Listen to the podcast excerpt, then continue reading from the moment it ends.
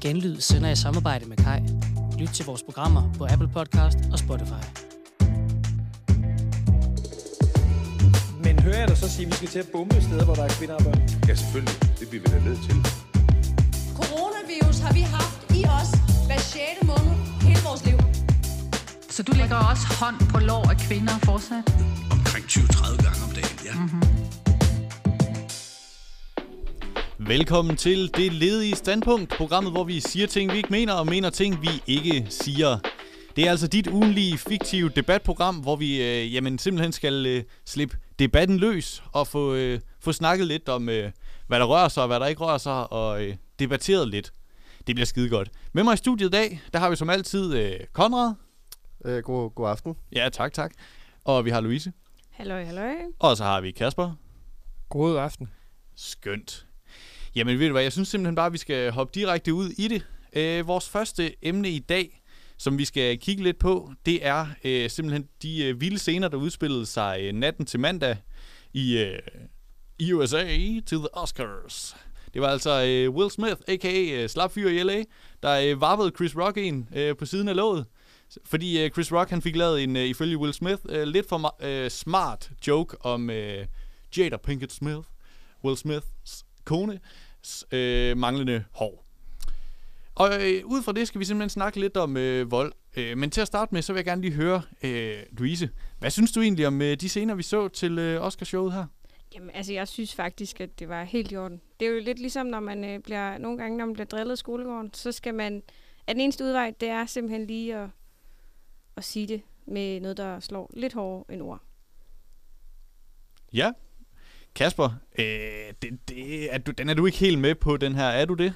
Nej, det virker fjollet, at man skal bruge sin, øh, sin krop til at, at udtrykke sig, bare fordi, at ordene ikke rækker.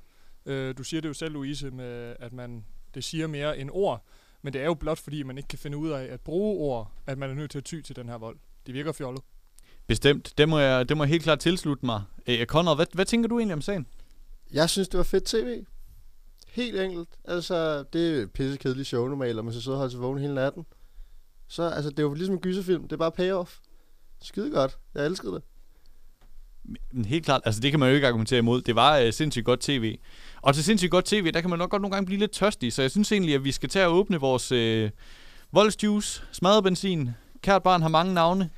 Vi uh, får i aften en lille kuldshaker til ligesom at, at, at smøre debat stemmebåndene. Det er skruelåg. Det er det da. Altid skruelåg og shaker. Mads, vil du, ikke, øh, vil du ikke prøve at, at ligesom tage en, øh, en duft til toppen af den her flaske og beskrive, hvad det er, du kan dufte? Jeg dufter, jeg dufter håndmadder, jeg dufter, jeg dufter lusinger, jeg dufter øh, masser af energi. Den har lidt, øh, lidt scooterbenzin, lidt øh, altså, øh, lusinger i luften. Og derudover så har den nogle, øh, nogle svage sådan karamelnoter, der rigtig øh, altså, kan smøre håndledene, så du bare kan, kan vappe Chris Rock ind. Og så er vi jo klar til at, øh, at gå i gang, kan man sige. Louise, inden øh, vi starter, så skal jeg bare lige sige, hvis nu, at vi to bliver voldsomt uenige om øh, noget i dag, skal jeg så være bange for, at du kommer og slår mig? Jamen, jeg tænker, det er godt, du sidder ude i teknikken i dag, fordi jeg har lige... Øh, altså, jeg har cyklet meget stærkt op, for lige at varme op. Og så, så du er varm? Øh, jeg er varm. Og man kan også sige, ligesom det virkede godt på tv, så tror jeg ikke, det virker lige så godt i radioen. Så skal ja. I i hvert fald lige sikre jer, at I er tæt på mikrofonen, når det sker. Ellers så er der jo øh, to kompetente kommentatorer, tænker jeg. Ja, helt klart, helt klart. Og den skal vi nok tage, hvis vi kommer der til. Men lad os lige sådan debattere det her sådan lidt mere grundlæggende. For ja, det virker jo til, at I to egentlig mener, at vold er okay. Gør I det? Ja, altså hvis vi tager udgangspunkt faktisk i det, der skete til The Academy Awards, Awards, ikke Awards, øh, så, øh, så kom jeg til at tænke på U29 i Skagen. Fordi at der var, det, der var den her famøse video med, undskyld, hvad sagde du? Ja, Skagen Smackdown. Ja, lige ja. præcis. Og den var ligesom virkelig lidt ud, synes jeg. Men den har jo fået en kæmpe revival efter det her. Så på et større samfundsmæssigt niveau har den fået sådan et, et skub op. Og det synes jeg virkelig, vi skal takke Will Smith for at gøre. Jamen helt klart, altså Kasper, det, det er jo rigtigt, hvad Conrad siger. Altså vold er som udgangspunkt underholdende. Der er også masser af mennesker, der betaler tusindvis af kroner for at se boksning og UFC, og jeg skal komme efter dig. Og der, der synes jeg faktisk, du hiver fat i noget af det rigtige. Fordi uh, vold under kontrolleret forhold, det er rigtigt. Det kan jo godt være meget underholdende. Men der er så en part i den her sag, der ikke har bedt om at være en del af et optrin, hvor der skal indgå øh, vold og smerte for kun den person, det rent faktisk går ud over her, nemlig øh, Chris Rock, så må du sige, hvis man synes, vold er så underholdende, så synes jeg, man skulle betale for en stor kabelpakke, eller købe noget pay-per-view til noget Viaplay, så man kan se nogle øh, gode UFC-kampe. Den her øh, førnævnte film med, eller øh, videoclip med Skagen Smackdown, er det et klip, du har set mere end en gang? Ja, ja, det er det. Det er det helt Hvordan sikkert. kan det være? Øhm, det er jo for, det er jo til research til i dag. Øh, Så du har, du har først set klippet i dag? Også set det i dag, ja, det er rigtigt. Okay. Okay, det er lidt interessant, du har set det før, hvis du mener... Men, men jeg vil faktisk gerne gå lidt imod det argument med, at øh, vold i ordnet forhold er okay. Fordi Ja, jeg vil jo faktisk spændende. argumentere for, at det der skete øh, natten til tirsdag, var det vel? Eller natten til mandag. Anden til mandag. Ja. Øhm, at det var jo egentlig ordnet forhold. Det var en masse godt betalte, øhm, det var en masse øh, fint betalte skuespillere, der sad, kedet til lidt. Der skulle ske noget. Folk havde betalt, folk betaler for at kunne se TV2 på deres Flow TV. Så hvad skal der ske? Jamen, der skal der være noget vold. Men synes du ikke, der er en lille forskel på to, øh, to personer, der går ind i en, øh, en ring, der ligesom afskærmer dem fra, fra publikum, øh, og så øh, når man går ind i den her ring, så laver man ligesom sådan en, en, øh, en pagt om, at nu smadrer vi hinanden. Frem for Will Smith, der, øh, der går op og bare smadrer Chris Rock, uden han ligesom har, har sagt, det er det, vi gør nu. Jamen, jeg tror, altså Conor McGregor står heller ikke og ønsker, at Khabib han går hen og smadrer ham. Han regner jo faktisk med, at der ikke sker noget, fordi han tror, han er så god. Men det er jo netop, fordi han er så god. Altså, Chris Rock er jo ikke... Altså, Nå, men så er han jo bare ikke god nok til at slås. Altså, det, er jo- det er jo så længere er den ikke. Og man kan sige, når man går ind i en, altså en Ultimate Fighting uh, ring, så er man jo klar på, at der kan falde øretæver ned fra, fra de øverste hylder, Jo, men det men er man når- jo ikke når- rigtig til et Oscar-show, er Når man? jeg går ned og handler i Superbrusen, er da også klar på, at jeg kan blive klappet ned af hende bag disken. Altså, er det noget, der sker ofte? Okay. Louise, øh, dit take derovre, øh, hvad, hvad, hvad tænker du? Er du også klar på at blive øh, smækket ned i brusen? Jamen, det er jeg jo faktisk, fordi jeg synes, vi skal, i stedet for bare at se tilbage her på øh, natten til mandag, så synes jeg, vi skal se endnu længere tilbage, og helt tilbage til den gang, at vores art ligesom skulle overleve og være, altså, øh, se sig øh, blive, få lov til at overleve, det er egentlig bare det, jeg prøver at sige, fordi hvis ikke, at der havde været vold, og hvis ikke der havde været nogen, der turde sige fra, og måske give en lille håndmad en gang imellem, så havde vi ikke stået her i dag, fordi så havde der simpelthen ikke været nogen, der kunne øh, overleve, og så havde der ikke været øh, hele den her survival of the fittest. Og det synes jeg egentlig bare, at det er Will Smith, han går ud og siger, det er sgu ikke i orden det der. Nu prøver jeg lige at sætte min fod ned og trække en streg i sandet jeg er, helt, jeg er helt enig med Louise her. Altså, som vi også ser, altså, når der er nogen, der går ind og prøver at modarbejde ens interesser, eksempelvis, som, øh, eksempelvis ved at tale grimt om ens kone, kæreste, dyr, et eller andet. Det er ligesom i krig. Altså, det er jo også, Putin er jo også gået i krig, og altså, det kan godt være, de, de, de slås vel lidt, hvis de kommer i, i håndgemæng, og de kommer lidt, lidt for tæt på hinanden. Men der bruger de bare også våben. Altså, folk har i hele verdenshistorien slåsset for at øh, opretholde sine egne interesser. Det er dog helt klart en pointe i. Det må vi sige. Øh, folk har altid slåsset. Det er survival of the fittest. Lyder det ikke meget rimeligt? Øh, nej, det synes jeg faktisk ikke, det gør. Louise øh, øh siger det egentlig meget godt, synes jeg, at øh, det var noget, vi var nødt til en gang, for ligesom at, at sikre vores overlevelse. Det er vi simpelthen ikke nødt til længere. Der er ikke nogen, der lever længere af, at Will Smith han går op og napper, øh, ikke napper, vapper Chris Rock en. Øh, højst sandsynligt, øh, øh, i værste tilfælde kunne man jo sige, øh, hovedtraumer og hovedskade kunne jo øh, have gjort øh, Chris Rocks levetid kortere. Så på den måde kan jeg ikke se nogen, øh, noget, noget ligesom noget mening i, at, at vold skulle gøre, at vi skulle sikre vores egen Men det er jo ikke rigtigt, at det ikke sker her nu, fordi eksempelvis, som jeg nævner før, Rusland er gået ind i Ukraine for at varetage sine egne interesser. Det kunne også være, at Zelensky han har talt grimt om øh, Putins øh, gymnastikkæreste der. Altså, det er bare sådan noget, der sker. Det er for... Øh, bare det, altså, Men hvis, hvordan er det med til at sikre vores overlevelse? det er med til at sikre russernes overlevelse, og hvis Will Smith havde, øh, hvis Will Smith havde slået Chris Rock ihjel, så ville der faktisk være ressourcer til et andet menneske, til Will Smith, som han, så han måske kunne leve længere. Og var der optræk til, at, altså, at Chris Rock skulle slå Will Smith ihjel, synes du? Nej, omvendt. Men øh, man kan også sige, Men at det var vel... altså, undskyld, ja. Jada Smith, hun har jo været ked af det i mange år, for det er jo ikke første gang, at Chris Rock kan gå ud og øh, siger nogle ting, der ikke er sådan helt vildt søde. Så på den måde, så er det i hvert fald, hvis det var, så var Jada jo blevet gladere. Og det er jo også noget, der er værd at tage med i den her så, ligning. Helt sikkert, og det er sjovt, du nemlig øh, hiver fat i den, øh, fordi til sådan et program her, der laver jeg jo også en gang med lidt research, og jeg har jo faktisk været inde på øh, Jada Pinkett Smiths TikTok-profil, og der har hun jo fået derinde det her øh, bemeldte Oscarshow og hele den her hændelse, øh, postet en video, hvor hun faktisk øh, nogenlunde i hvert fald ordret siger, I don't give a damn what people say about my hair. Så hvorfor må man godt slå her, hvis hun er fuldstændig ligeglad med det her? Jamen, det er fordi nogle gange, så siger man nogle ting, man ikke mener. Og så øh, kommer man til at være sådan, ej, det var, jeg sagde det her, fordi jeg godt ville være sej, jeg godt ville være tof, men så når det kommer til stykket, så bliver man bare rigtig ked af det. Hvis at man får at vide, at det er ens hår i hvert fald af. Jeg ser det også som en kamp for ligestillingen. Ja. Altså, vi kan ikke bare blive ved med... Altså, rige mænd kan ikke bare... Jeg kunne vel ikke sige hvide mænd. Men, men altså, hvis det var en kamp for ligestilling, burde det så ikke være Jada, der slog? Nej, nej, han står bare op for kvinderne. Will Smith står op, står op for kvinder. Altså der vil jeg jo sige, at det er et, et klart tegn på nogle dybt forældede kønsroller, at en mand skal op og forsvare sin kones ære med sine næver. Jamen, det var kvinder generelt. Han står op, han kæmper for kvinderne. Bare okay. i mere, øh, mere, mere bogstavelig forstand. Klart. Det er alt sammen meget godt, det her, og øh, jeg tror helt sikkert også lytterne, de der to, der sidder derude og lytter, øh, de synes, det her det er super spændende debat. Men øh, jeg tror lige, vi skal have et stykke musik for lige at bløde det lidt op, og så vender vi straks tilbage med endnu mere debat om øh, vold og måske lidt ytringsfrihed, hvis vi skal smide en lille teaser.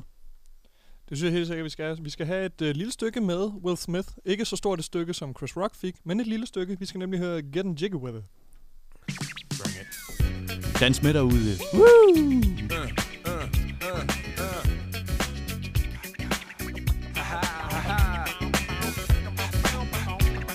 What?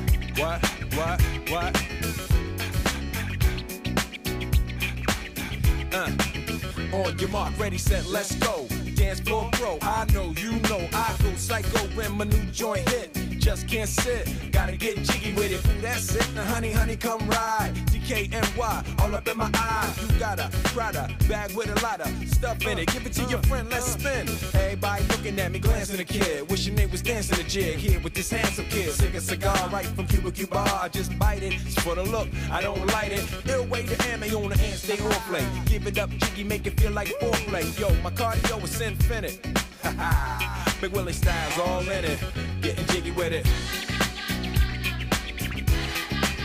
Getting jiggy with it. Getting jiggy with it. Getting jiggy with it.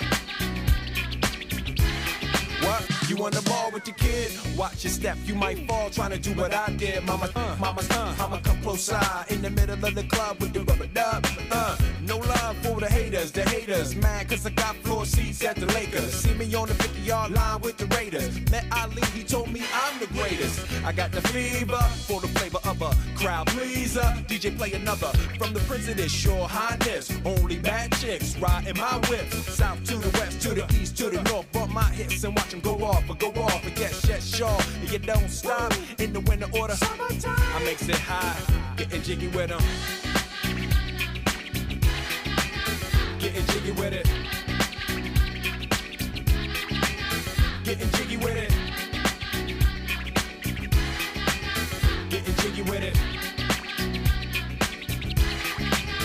850 IS if you need a lift. Who's the kid in the drop? Who else? Will Smith. Living that life, some consider a myth. Rock from South Street to 125th. Women used to tease me, give it to me now nice and easy. Since I moved up like Georgia Wheezy, cream to the maximum. I'll be axing them. Would you like to bounce with the brother that's platinum? Never see Will attacking them. Rather play ball with Shaq and them, flatten them. Like getting, thought I took a spell, but I didn't trust the lady of my life. She hitting, hit her with a drop top with the ribbon. Crib for my mom on the outskirts of Philly. You trying to flex on me? Don't be silly.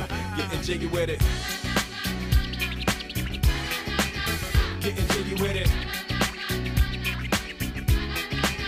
Getting jiggy with it.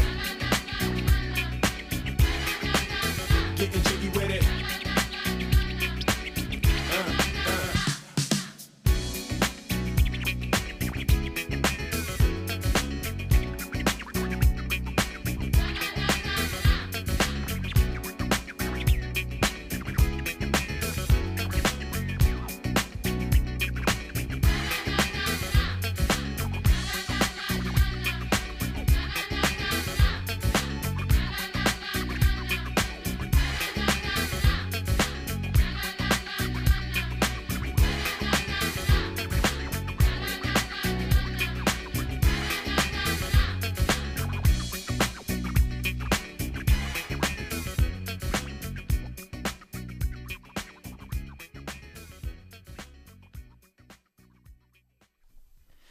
Og vi er tilbage her i Det Ledige Standpunkt, programmet, hvor vi siger ting, vi ikke mener, og mener ting, vi ikke siger. Nogle af tingene er for sjov, nogle af tingene mener vi. Om vi siger det? Nej. Men det bliver meget sjovt alligevel. Vi har været i gang med en dejlig debat om øh, vold, og hvorvidt det egentlig er okay, og det har for simpelthen været på baggrund af øh, Will Smith, der øh, pandede Chris Rock ind, fordi han øh, fik lavet en, øh, ja, skal vi sige, øh, halvhår øh, joke om øh, Will Smiths kone, Jada Pinkett Smith. Og øh, nu har vi lige en øh, radiovært, der lister ind i studiet her. Sådan er det. Måske har han været ude og vappe nogen en. Det har han i hvert fald været øh, stor fortaler for tidligere her i aftenens program. Men vi skal simpelthen lidt videre med debatten, og jeg kunne godt tænke mig at øh, smide det helt op på den højeste klinge, nemlig ytringsfriheden. Fordi, Louise, når man går op og slår en mand, der egentlig bare har lavet en joke, en på siden af hovedet, øh, begrænser man så ikke ytringsfriheden? Nej, det vil jeg ikke sige, man gør. Jeg vil sige, at man øh, på øh, en vis øh, klinge, så bruger man egentlig bare sin egen ytringsfrihed til at sige, hey, det synes jeg faktisk ikke Men, var særligt fedt, det du et, et der." slag er vel ikke en ytring. Det var, det var vel en ytring, det han kom med, hvor han siger, at han, hun skal, han skal ikke sige konens navn. Et slag på siden af hovedet, det er vel ikke en ytring. Og det vil jeg sige, fordi at det, altså, et slag kan sige rigtig mange ord på én gang, bare meget hurtigere. Hvad kan du sige med slag? Jamen, skal jeg lige komme over og ja, vise mine... meget, ja, nej. Nej. Konrad, synes du, det er en begrænsning af ytringsfriheden? Øh, nej, overhovedet ikke. Hvorfor øh, ikke? Jeg er faktisk, øh, først vil jeg sige, at jeg er for meget på linje med Louise, men derudover så vil jeg Det, også det sige, er vi med på, tror jeg. Ja. Derudover vil jeg så også sige, altså der står faktisk i gru- grundloven, at, Paragraf... Øh, er det ikke 77? Jo. Ja, lige præcis. At eller der er ikke. også ytringsfrihed under ansvar. Så når du ytrer noget, så må du også være klar, for at betale, øh, klar til at betale for det. Og om det er, at, det ved jeg ikke, der flyver to fly ind i World Trade Center, at jeg siger, det er jeg uenig i, eller at der er en, der kommer op og klapper dig en, så synes jeg egentlig bare, at det er under ansvar. Men kunne man ikke sige, at de konsekvenser skulle være, hvis du siger noget, der ligesom er, er, er over stregen i en grad, der kræver nogle sanktioner eller, eller en eller anden Man kan form? sige, at vi har jo en injurieparagraf, for eksempel. Ja, men det kan jo også være, altså ikke noget nødvendigvis, der overtræder straffeloven, men, men vi, har, vi kunne jo bare lade være med at ansætte Chris Rock som, som vært igen, hvis vi ikke synes, hans jokes er, er sjove nok. Jo, men hvis jeg, altså, hvad vil, der, hvad vil gøre mest ondt på dig? At jeg sagde, at, det ved jeg ikke, hvis jeg genoptrykke Mohammed-tegningerne, eller at jeg sagde, hey Kasper, jeg mødte dig på gangen i morgen tidlig. Så siger jeg, godmorgen Kasper, du er godt nok grim i dag. Fordi det er jo reelt det, Chris Rock siger til Jada. Fordi han laver en G.I. Jane-joke, og G.I. Jane er ikke pæn i G.I. Jane. Og der vil jeg måske godt være lidt uenig. G.I. Jane er forholdsvis pæn. G.I. Jane, hun er også rimelig fucking sej, må vi sige. Sej og pæn er to forskellige ting. Men hvis jeg sagde til dig, Jo, jo. du er grim, det ville da gøre mere ondt på dig, end hvis jeg gentrykte Mohammed-tegningerne. Men vil det ikke gøre endnu mere ondt på dig, hvis jeg så vappede dig ind på siden af hovedet? Men Jo. smerten ved at blive vappet på hovedet, den er jo forholdsvis kort. Hvor smerten ved at få at vide, at man er grim, den sidder i hjertet i rigtig lang tid. Det er det der stykke papir, man aldrig kan, Lige kan præcis, gøre helt det sidder. igen. Hvor at, altså en losing, det har vi også prøvet, det, altså det er hurtigt væk.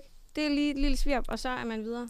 Ja, og det gør også klart mere ondt at sidde på et kontorfællesskab, hvor der flyver to øh, Airbus 380 lige direkte ind i, øh, ind i roden. Altså, det gør også ret ondt, kunne jeg forestille mig.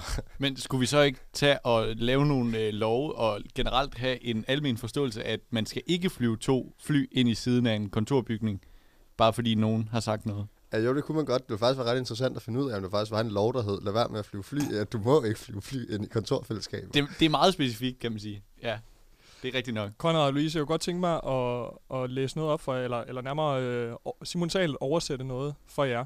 Det er nemlig sådan, at Will Smith i øh, nat lagde et billede op på sin Instagram, hvor han skriver, øh, og nu oversætter jeg lidt løst, Vold i al sin form er giftig og destruktiv. Min opførsel til sidste, eller øh, last night, skriver han, sidste aftens øh, Academy Awards, var uacceptabel og kan ikke undskyldes. Altså nu er han jo jeres... Øh, Men det er jo også, fordi han er råber bagefter. Altså, hvis I... Det er jeg helt enig i. Altså, han råber helt vildt. Han ser sig som et lille barn, når han sidder nede på den stol. Og Den- han bruger, han bruger bandeord og alt muligt. Det men, han skriver, men han skriver vold i al dens form. Ja, ordlyden. Verbal vold. Det er ikke det, han skriver. Nej, men det er jo det, han mener. Det er jo klart. Nå, det er fordi, han ikke er så stærk til det med Prøv- ord. Eller hvad? Prøv lige at læse lidt mellem linjerne, når du sidder med sådan noget. Altså, bare fordi gardinet det er lyserødt, øh, lyserødt så, betyder, så er der jo en mening med det. Det er jo ikke bare lyserødt. Men, men kunne han ikke bare have skrevet verbal vold så? sagtens, men han er åbenbart ikke så god mor. Og, og derfor er det okay at, at ty til næverne i, i stedet for. Ja. Ja, ja, altså se, hvor stor en øh, karriere Brian Nielsen har haft. Men der, men, der er vi jo så der er tilbage vi så med- tilbage i det med de ordnede forhold. Ja. Jeg tror Men- ikke, Brian Nielsen var klar over, hvad han gik ind til, når han gik i kamp mod Måske Evander de Holyfield. første par gange, tænker Holyfield jeg. i 2012. 56 år gammel, 213 kilo tung. Men, men jeg tror, han var klar over, hvad det gjorde for, for pengepungen efterfølgende. Det må vi sige. Og ja, det er jo tvivlsomt. Igen tror jeg, at jeg vil også stille mig tvivlsom over for det. Jeg tror ikke, han fattede specielt meget af, hvad der foregik lige, lige der. Men jeg kunne, også, jeg kunne godt tænke mig at komme ind med et argument om, at det, altså, det er også, vi skal også tænke på, hvad det er for nogle mennesker, vi gerne vil have i det samfund, vi lever i i dag. Fordi Voldsparate mennesker. Lige præcis. Eller, altså fordi i Danmark, der afskaffede vi jo revselsretten i 1997, i hvert fald sidste gang. Og hvad har vi fået ud af det? Vi har fået en hel generation af curlingbørn, der ikke kan skrive deres egne ansøgninger, de kan ikke komme i skole selv, de kan ikke finde ud af, hvad for noget tøj de skal have på, de ved heller ikke, hvordan de skal blive klippet. Altså, de kan ingenting selv. Fordi at deres forældre ikke må øh, slå dem længere, så derfor så er de sådan varer dem op, fordi de ikke ved, hvad de skal gøre. Og det er jo heller ikke særlig gode mennesker at bygge et samfund på. Mads, hvornår er du født? Jeg er født i 1999. Kasper. Så efter afskaffelsen af revselsesretten. Nu Ja. sagde lige, at man ikke kan finde ud af at blive klippet. Mads, hvornår blev du sidst klippet? Åh, oh, men det forløber sig vel til, er det fire timer siden, sådan cirka? Godt, Men var det ikke din mor, der ringede og sagde, at det skulle klippes? Det var det faktisk ikke, nej. Men man kan så til godt se på dig, at du ikke kan finde ud af at blive klippet. Ja, og, og du grim jokes har jo altid øh, været gode og sjove. Og det er, det er jo helt så sikkert. nu, at du er i din gode ret. til- Nu må jeg jo så slå Conrad. Vil, Øh, vil du tage brillerne af først, Conrad, eller skal vi bare gøre det? nej, nej, jeg, det er beskyttelsesbriller. Okay. Men altså, nu øh, går jeg jo simpelthen ikke ind for, at man skal slå. Øh, så det kan være, at jeg råber noget af Conrad efter showet, men øh, de får, kommer I desværre ikke med på det. Jeg vil, jeg vil gerne lige gå videre. Altså, vi kender alle sammen, eller det ved jeg faktisk ikke, om folk gør, men mange kender Michael Bertelsen. Stor, stor, stor journalist, stifter af Radio 24 programchef, bla bla bla. Han havde jo et program engang, der hed De Uaktuelle Nyheder. Ja. Og der havde han hvor kære Morten Messerschmidt, sidste uges vinder af Søren Pindprisen inden, og de skulle snakke om hans forening, kritiske licensbetalere. Mm. Og der lægger han den jo faktisk ud, at hvis jeg går over, han siger, hvis jeg går over stregen i det her interview, så må du gerne slå mig med en lineal. Det vil Morten Messerschmidt ikke. Næste gang sætter en elektrode til hovedet og siger, næste gang jeg skal gå over stregen, så tryk lige på knappen, lige giv mig en lille reminder. Til sidst, der lægger han faktisk hovedet på blokken, og der kommer en bødel bagved med en økse. Og så siger han, du siger, giver bare tegn, når det bliver for meget, så gør bødlen sit arbejde. Men Morten Messerschmidt gør det ikke, og derfor bliver det et underligt interview, der ikke rigtig hænger sammen. Han skulle bare have gjort det. Så kunne vi ligesom få, altså sæt, opsætte en ramme. Vold sætter rammer. Men, men det er vel også et meget, meget ordnet forhold. Og der er vi vel lige, nøja- lige nøjagtigt ude i en, der rent faktisk ved, hvad han går ind til. Men Michael Bertelsen, han ved jo ikke fra nu af, hvornår, altså hvor grænsen den går, fordi han ikke har lært det. Fordi Morten Messerschmidt ikke var klar nok i sin retorik og være sådan, nu er det forkert. Han kunne ikke eksempelvis komme til at stille statsministeren et, pff, hvad ved jeg, kritisk spørgsmål. Altså, og så, hvad sker der så? Så bliver han sat i fængsel og henrettet osv. Men det ved han ikke endnu, fordi han har aldrig prøvet konsekvensen. Han har aldrig fået det rap over nallerne. Men er det så ikke den konsekvens, han får lov at føle, hvis han... Så statsministeren skal gøre Morten Messerschmidts arbejde, er det det, du siger? Nej, jeg siger, at I sagde selv, at der er nogle konsekvenser for de udtalelser, man kommer med. Og nu, nu siger I, at Michael Bertelsen øh, simpelthen skal pakkes ind i vat, og, og ikke skal få lov til at opleve de her konsekvenser, der er ved ens udtalelse. Nej, lige præcis. Vi siger bare, at det er ærgerligt, at han ikke har mærket konsekvenserne, nemlig vold. Og det vil, fordi det vil nemlig gøre, at han næste gang, han stillede op, ikke skulle stille et dumt spørgsmål, eller det, som de kalder det i journalistkredse, kritisk spørgsmål. Den, den her debat kan tages i mange retninger, og jeg vil sige, den, den lakker nok lidt mod enden. Så har jeg et sidste argument. Ja, og det skal du nok næsten få lov til at komme med. Men, men inden, inden vi lige gør det, så vil jeg gerne lige høre, hvordan er det, at vi øh, som land kommer til at adskille os fra for eksempel øh, nogle øh, arabiske lande, øh, Kina, Rusland, lande, hvor man decideret går ind og altså, nogle gange fjerner, nogle gange straffer øh, folk, der ligesom øh, udbryder øh, ting, der ikke lige passer ind i øh, regeringens, øh, eller hvad skal vi nu kalde den, diktatur, diktatorens øh, retning for landet. Jamen, når du starter. Jamen, jeg vil bare sige, at det er fordi i Danmark, der er det ikke statsstyret. Altså, der er det mere sådan nede på øh, manden på jorden. Det er altså mere sådan hverdags øh, demokrati, kan man godt kalde det, med hænderne. Hvor mange har du slået inden for det seneste år?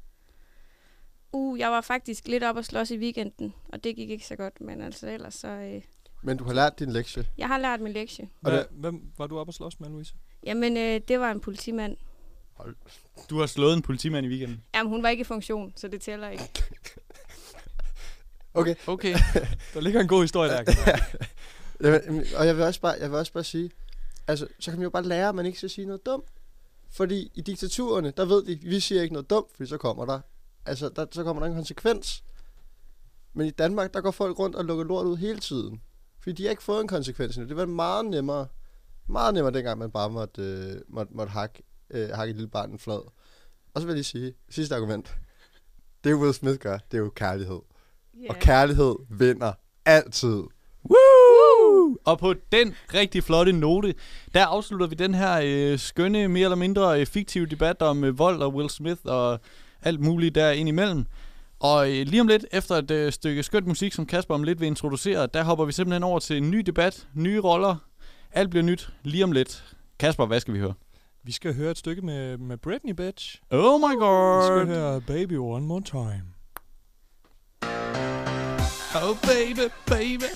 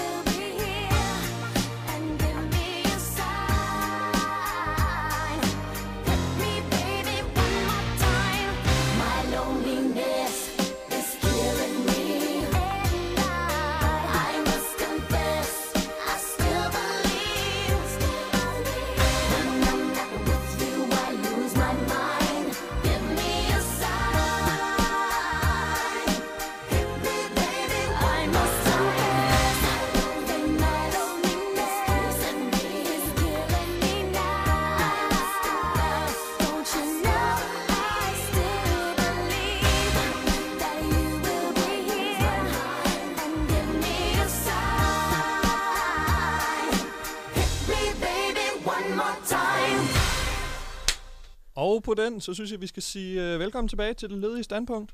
Programmet, hvor vi siger ting, vi ikke mener, og mener ting, vi ikke siger. Det er dit ugenlige uh, fiktive debatprogram, og vi er rigtig glade for at være her. Er det ikke rigtigt? Woo! Jo, vi er. Sikke en begejstring, der er i studiet. Det var jo sådan, at øh, for præcis en uge siden i dag, i dag er det den 29. marts, for en uge siden var det den 22. marts, der fyldte vores allesammens Pernille Rosendal 50 år. Og, og med det synes jeg, at vi skal sige stort tillykke. Men derudover, så var der jo også en, øh, et, et, ligesom et, øh, et fødselsdagsportræt af hende i, i politikken, som de gør så tit.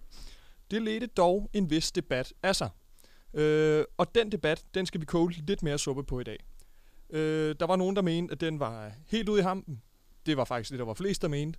Øh, fordi selv øh, skribenten øh, og, og nogle af de ansatte på politikken har været ude at sige, at det var måske ikke helt on point. Men jeg ved, at vi har nogle folk med os i dag, som mener, at dette følelsesportræt var lige i øjet. Det var lige, som det skulle være. Og Louise, jeg ved jo, at du var svært glad, for, da du læste det, den her artikel første gang.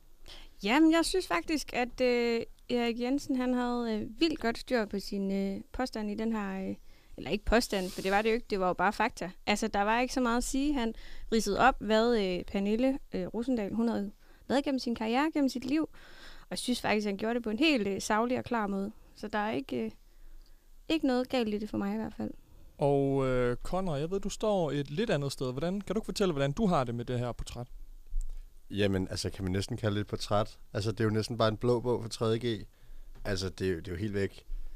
Tre linjer nede bliver den første ekskæreste nævnt. Alt i alt bliver der nævnt fire, øh, tre ekskærester, en kæreste, og så bliver hele hendes karriere fuldstændig nedgjort. Øh, altså, er det her et fødselsdagsportræt, eller er det Thomas Treve, der har taget på ryg på? Jeg ved det simpelthen ikke. Og Mads, det er jo rigtigt, hvad Conrad siger. Der bliver nævnt øh, tre øh, øh, tidligere kærester og nuværende kæreste i, i det her såkaldte portræt. Faktisk så er det sådan, at øh, der bliver nævnt øh, en kæreste eller tidligere kærestes navn fem gange i den her artikel. Øh, og det er altså en tredjedel af de gange, som Pernille Rosendals eget navn bliver nævnt. Synes du, at vi skal øh, identificere kvinder gennem de mænd, de har sex med? Nej, det ved jeg ikke, om jeg nødvendigvis synes, men altså de kærester, man har igennem ens liv, de betyder jo ret meget for, hvordan dit liv bliver. Øh, jeg tænker også, at øh, de af os, der har en kæreste, øh, altså vores kæreste har en ret stor betydning i vores liv, og betyder ret meget for øh, måske, hvor vi bor, hvad vi laver i vores fritid. Og i Pernille Rosendals tilfælde også faktisk, hvad man laver i sit professionelle virke. For nogle af de kærester, der bliver nævnt, det er jo blandt andet Tim Christensen og Johan Wohlert, som i gennem mange år af Pernille Rosendals øh, professionelle karriere har været øh, samarbejdspartnere, ud over det faktum, at de så også har nysset lidt sammen, når timerne blev lange. Men er det virkelig vigtigt at have fokus på i sådan et øh, fødselsdagsportræt, hvor man jo normalt øh, hylder øh, personen, man har tale om? Fordi for eksempel, så bliver der også nævnt, at, at øh, konstellationen med den daværende kæreste, Johan Wohlert, som en af den slags, slag, altså den konstellation med ham bliver kaldt for en volumøs skabning, bygget med lidt for store armbevægelser, der falder tungt til jorden. Er det en måde at fylde en kvinde, der fylder 50 på? Nå, men altså, man bliver også nødt til at være øh, realistisk og nøgtern. Altså, øh, politikken er jo et øh, sådan ok øh, objektivt medie, hvor man forsøger at skabe en øh, altså, øh, fin nyhedsformidling, og øh, altså, i det her tilfælde, så rent faktisk bare øh, male et billede af Pernille Rosendals liv, og øh, det er jo egentlig bare det, jeg føler, at Erik Jensen han gør. Louise, har du noget at tilføje til det? Jamen, jeg vil også sige, fordi du trækker det her øh, ligestillingskort ind, og jeg synes faktisk, at det her, det er netop øh, at være at vise ligestilling for sin helt nye side her i 2022. Fordi førhen, der har det jo tit handlet om for mænd, at de skulle score så mange som muligt, og de fedeste, øh, de, jo, de fedeste, de flotteste, de smukkeste, de sejeste kvinder. Og i, den her, øh, i det her fødselsdagsportræt, der er vi nemlig inde og fejre alle de smukke, lækre mænd, som Pernille Rosendal har scoret. Og succesfuld. Altså, hun og har været sindssygt god. Altså. altså, det er jo bare et klap på skulderen. Det er virkelig en... Altså, for mig, efter mit vedkommende, så er det virkelig på vej i den rigtige retning. Skud ud til Pernille. Kortner, så vil jeg gerne spørge dig, hvis nu det var en, øh, en mand, der var blevet skrevet om, der havde haft det samme øh, renommé, som Pernille Rosendal har, tror du så, det var blevet skrevet på samme måde, det her portræt? Det kunne faktisk godt være, at der også er blevet nævnt øh, scoringer, ikke-scoringer, kærester, mænd, øh, kvinder, øh, eller hustruer hedder det. Øh, men det vil være på en anden, altså i, en anden, i et andet toneleje. Den her, det her fødselsdagsportræt bliver ligesom skubbet frem som om, ja ja, der er Pernille Rosendal, men prøv at se alle dem, hun har boldet med, og prøv at se alle dem, der har båret hende frem i karrieren. Det her, det er jo ikke et det her det er jo ikke et portræt, et, et flot portræt af, af en betydningsfuld sangerinde, der har haft en, ja, en stor betydning for, for, for dansk musikbranche de, de sidste 20 år. Det her, det er jo egentlig bare en opremsning af tidligere partnere, og hvordan de har hjulpet hende til at komme frem i verden. Altså, jeg vil nok gerne sige, at jeg er simpelthen ikke enig i, at det handler om, øh, hvem Pernille Rosendal har boldet med, og de har hjulpet hende frem i karrieren. Det er rigtigt nok, at Tim Christensen, Johan Wohlert og så videre nævnes i det her fødselsdagsskriv, men det handler altså om Pernille Rosendal. Hun bliver rost flere gange. Erik Jensen skriver, at hun har tilkæmpet sig sin egen plads i musikbranchen. Hendes øh, musik bærer en blid intensitet. Hun er en smuk pige med et venligt smil. Hun får masser af roser igennem hele den her lange, fine øh, artikel om Pernille Rosendal og fødselsdagen. Og Mads, du, du siger faktisk noget meget interessant her, fordi det er nemlig rigtigt. Hun bliver beskrevet som, som havende et sødt smil. Hun bliver beskrevet som en køn pige, en smuk pige med et venligt smil. Ja, det er Tror sødt. du, hvis det var en mand, der var blevet skrevet om, at der var blevet skrevet, at han var en køn dreng, en smuk dreng med et venligt smil? Hvorfor, altså, bliver, det- hvorfor bliver hun ikke sat ind som en dygtig musiker, der virkelig har altså, været Altså, hun bliver, også, hun bliver også rost for, at hun har været en dygtig musiker. Ja, udover at hun også bliver nævnt som en, der spiller små koncerter i kirker. Og Men så det er jo det, hun det er gør. der I mange, stedet, der gør. i, stedet, altså, det skal I starten der var ikke... blæsende, men nu er hun blevet mere blid og behagelig, efter at det er stillet lidt af. Altså, jeg synes Fordi sgu, alt det andet er fejlet. Ja, lige præcis. Altså, sådan, jeg Det er jo synes, noget, I læser ind i det, må vi så Ja, sige. der, der er det igen, hvad vi læser mellem linjerne, ikke Ja. At der, Og vi læser jo faktisk bare linjerne. Men er det ikke lidt sjovt at kalde en 50-årig kvinde for en pige? En pige for mig, det er et barn. Hun er trods alt lige fyldt 50. Altså der må jeg så bare lige komme med et øh, lille eksempel fra øh, min lokale øh, genbrugsbutik hjemme fra Hanstholm, hvor jeg jo øh, stammer fra. Øh, når man øh, går ind i genbrugsbutikken, så er der et øh, fint skilt, hvor der står, øh, har, er der noget, du gerne øh, vil finde, øh, og kan du ikke finde det, så spørger en af pigerne i butikken.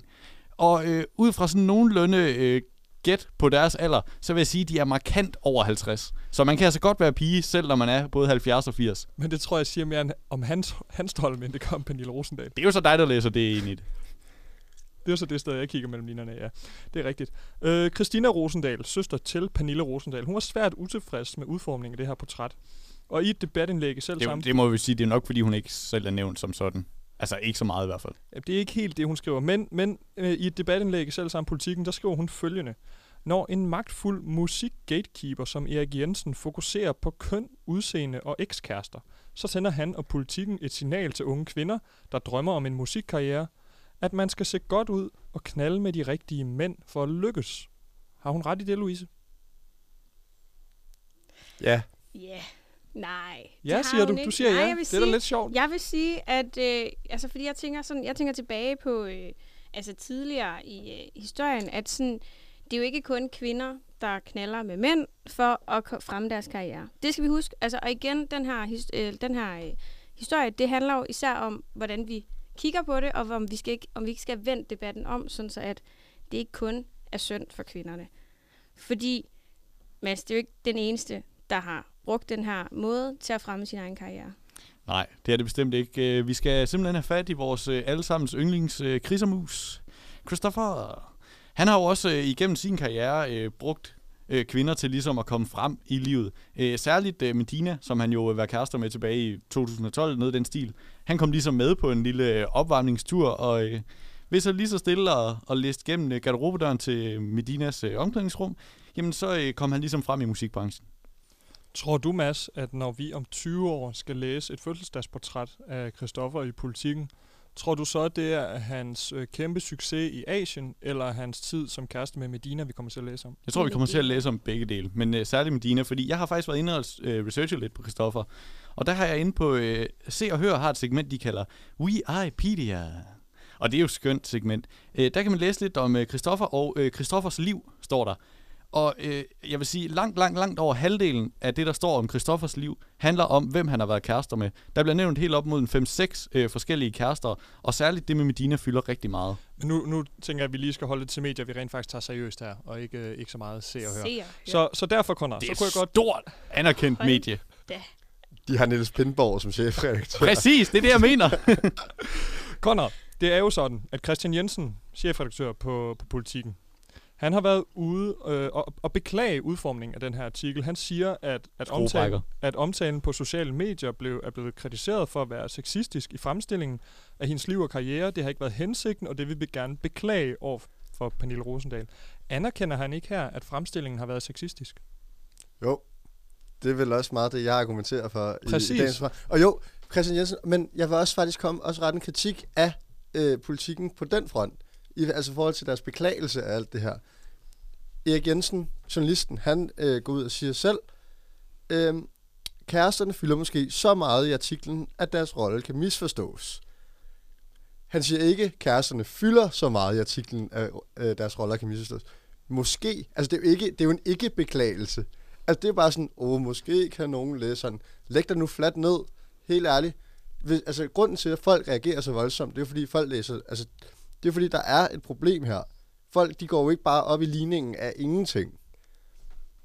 Jeg synes simpelthen, det er dårligt håndteret, altså fra første niveau til sidste niveau. Men, men der skal vi jo også, altså der er også en hel masse rigtige ting i det her. Der er jo ikke noget af det, der Nej, står, der som er- faktuelt forkert. Nej, Der er ikke noget, der er altså- faktuelt forkert, men er, der, er, er det relevant for fortællingen om Pernille Rosendal og hendes musiske virke spørg- og hendes, og hendes betydning for musik Danmark og Danmark generelt, Men, at hun har været kæreste med Tim Christensen, øh, Johan hvad hedder han, Volert, Mhm. øh, og det ved jeg ikke, en eller anden. Men altså, som journalist, der bestemmer man jo selv, hvad man skriver i sin artikel. Så længe man ikke decideret lyver eller injurierer over for de mennesker, der medvirker, så er det vel Erik og Jensen han, selv. fra, han fremhæver jo faktisk også noget af den største sådan, musikalske triumf, Pernille Rosendal har haft som dommer i øh, det ser, øh, det ser fyldte program. I det X-Factor. program, han nærmest kalder intet sigende.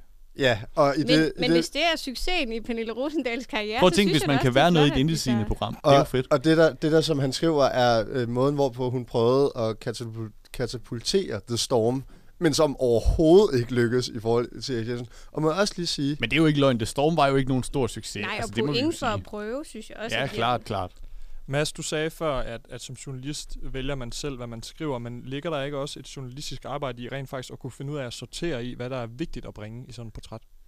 Jo, men der skal vi jo nok tilbage til, at jeg sådan set mener, at det er relevant nok øh, at bringe det her øh, med de kærester, øh, som Pernille Rosendal har haft gennem sit liv, fordi kærester betyder meget øh, i livet, og de fylder en stor del, og de har helt sikkert også fyldt en stor del af Pernille Rosendals liv. Og som sagt, så har både Tim Christensen og Johan Wohlert også været dybt involveret i Pernille Rosendals professionelle virke, og dermed er det relevant at medtage dem. Og på den note synes jeg, vi skal sige tak til Lauras kæreste, og så skal vi til at øh, høre et lille stykke musik med The Storm, der hedder Lost in the Fire. så god sang. Det var overhovedet ikke en fiasko.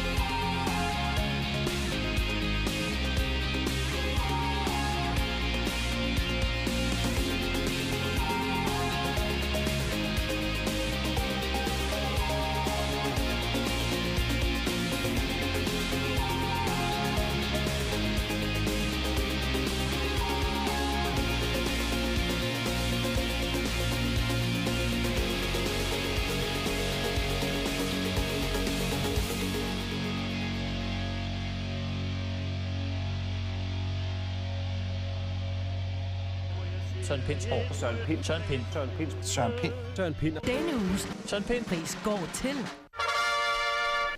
Det er det, vi skal finde ud af nu i vores ugenlige segment, hvor vi uddeler ugens Søren Pind-pris. Og Søren Pind-prisen, den går til en, øh, et menneske, der i løbet af ugen har kommet med den mest ligegyldige eller det mest ledige standpunkt, vi har kunne finde. Og øh, Mads, hvem vil du gerne nominere til øh, denne uges Søren Pind-pris? Jamen, øh, jeg vil gerne øh, nominere manden med det skønne navn, Jan Svirts, også kendt som øh, Jan fra Luksusfælden. Vores allesammens øh, økonomiske faderfigur, der fortæller os, at øh, vi skal lade være med at bruge øh, flere hundredtusind kroner på frysepizza øh, hver uge. Han øh, har jo øh, været lidt øh, involveret med øh, Lars Lykkes øh, Borgen-parti, Moderaterne. Og, øh, eller det er, jo, det er jo så det, der har vist sig, det har han faktisk ikke.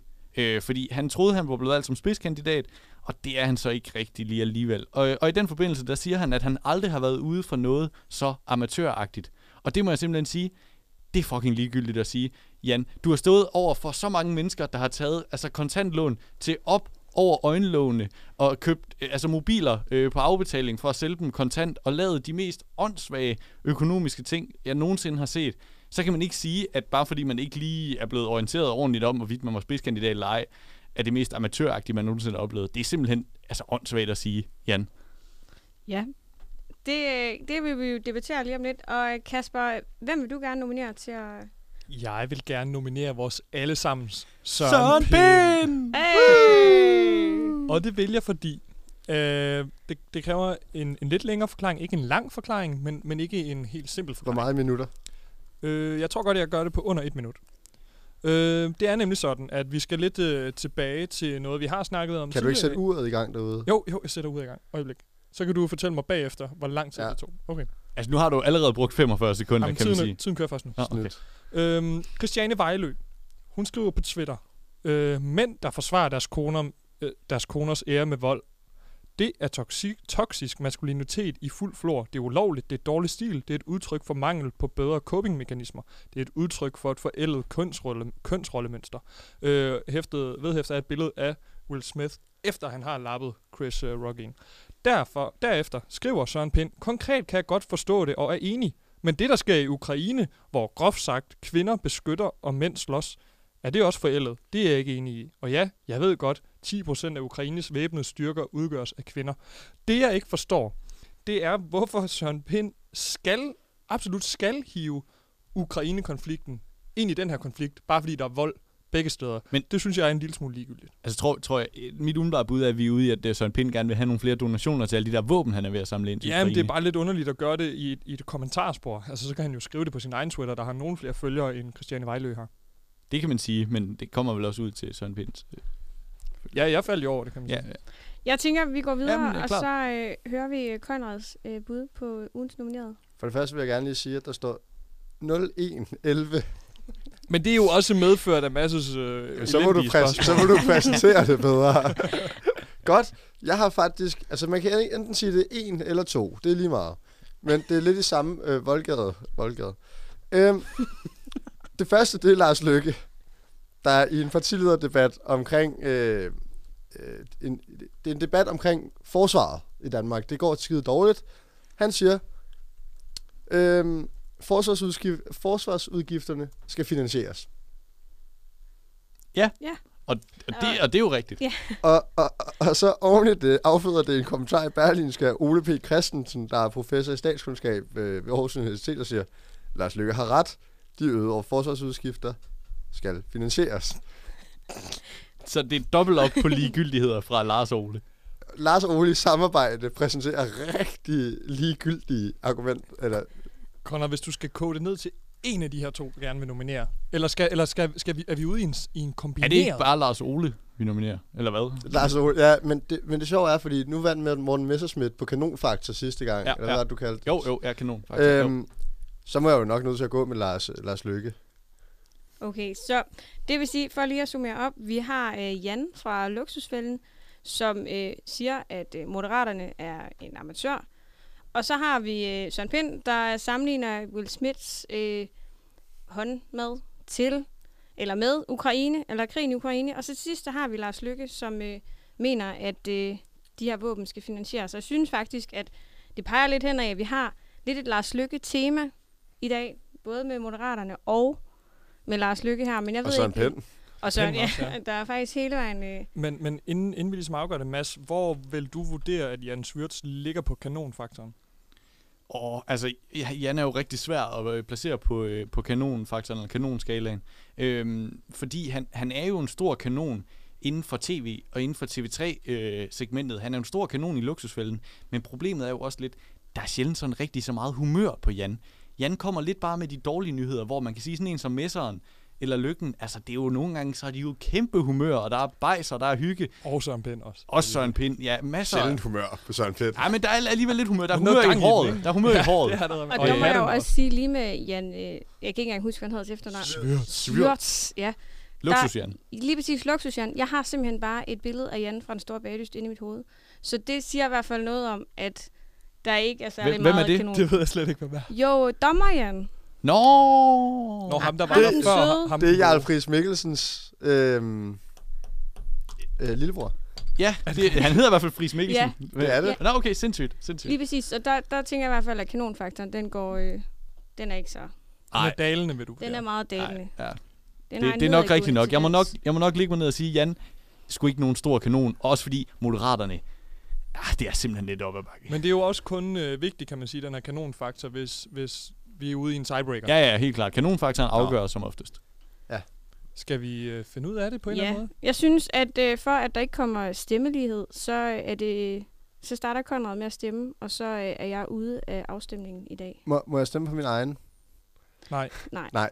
Godt, så stemmer jeg på... Øh, jeg går lidt kontroversielt på Søren Pind-prisen, og stemmer faktisk på Jan Svyrts. Jamen, det tror jeg, Jan han bliver glad for. Øh, jeg kan simpelthen øh, smide den direkte tilbage, fordi jeg stemmer på øh, Lars eller Lars Ole der, øh, fordi det er meget, meget sjældent, jeg har stødt på udgifter, der ikke skulle finansieres. Det ligger vel lidt i begrebet udgifter. Jeg, jeg er helt frisk på at give den til, til god gamle Lars, vores gamle statsminister. Tidligere statsminister. Og måske kommende. Hvem ved? Hvem ved det? Formentlig Ja, kommende. formentlig kommende. Ja, De skal lige finde ud af, hvem der skal opstilles. Men ja det altså, bliver, så- uden, det bliver Åh ja, uden Jan i han- hvert fald. Han er jo ikke kandidat endnu, faktisk. Nej. Nej, klart. Men øh, er I klar? Det er vi i hvert fald. Søren Pinds år. Søren Pind. Søren Pind. Søren Pind. Søren Pind. Søren Pind. Denne uges Søren Pind. Pris går til... Lars Lykke, Ole! Hvor var det veludført. Nej, det var simpelthen så skønt. Men øh, så er der vel egentlig ikke så meget tilbage andet end at sige... Øh, Lars Lykke har ret. De øgede forsvarsudgifter skal finansieres. Det er Bum, mand. fremragende kommentar. Fremragende citat at Øh. Mads, jeg ved jo, det er dig, der har valgt det sidste nummer, måske i samarbejde med Louise, vi skal høre i aften. Øh, vil I ikke sætte på ord på, hvad det er, vi skal høre? Jo, det Jo. vil vi i hvert fald meget, meget gerne. Øh, det vi slutter med, det er simpelthen altså en rigtig banker af et nummer. Øh, det er øh, et nummer, som øh, man ske, må- måske kunne have spillet i øh, Hollywood, eller i hvert fald øh, til The Oscars. Og ellers så ved jeg, at det er et nummer, der bliver spillet rigtig meget i uh, Gislev Forsamlingshus på uh, Midtfyn, hvor der også bliver drukket rigtig mange uh, kuldtjekkers. Og på den måde øh, binder det her nummer jo en flot øh, lille sløjfe på hele det her program. Det øh, dejlige nummer, vi skal høre, det er øh, Bring det på med Ring til politiet. Tak for i aften. Ses, fuckers!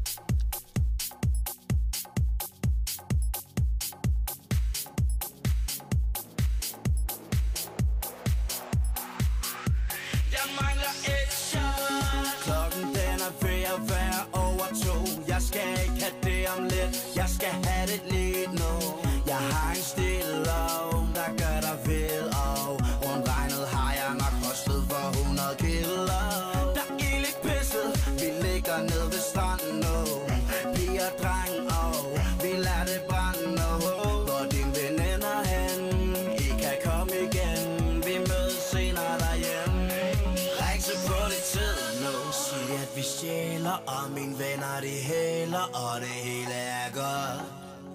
politiet nu Sig jeg er farlig. Jeg brænder en harlig For jeg giver ikke en for Ring til politiet nu Sig at vi stjæler Og mine venner de hæler Og det hele er godt.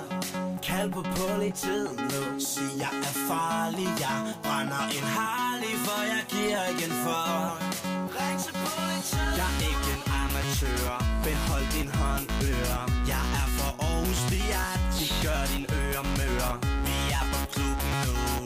Og der er smukke piger. Penge er en føles som om det er papir. Sidder bag i kigger, ruller hovedet ned Pifter så en chick, vifter sin nederdel op og visker. Der er ingenting, du kan flaus, du kan flash. Mac på næs, vi snakker over græs Altid på det tid nu Sig at vi sjæler, Og mine venner de hælder Og det hele er godt. Kald på politiet nu Sig jeg er farlig. Jeg brænder en harlig For jeg giver ikke en for 112, kald på 5 112, kald på 5 112, kald på 5 112, kald på 5 112, kald på 5 112, kald på 5 112, kald på 5 112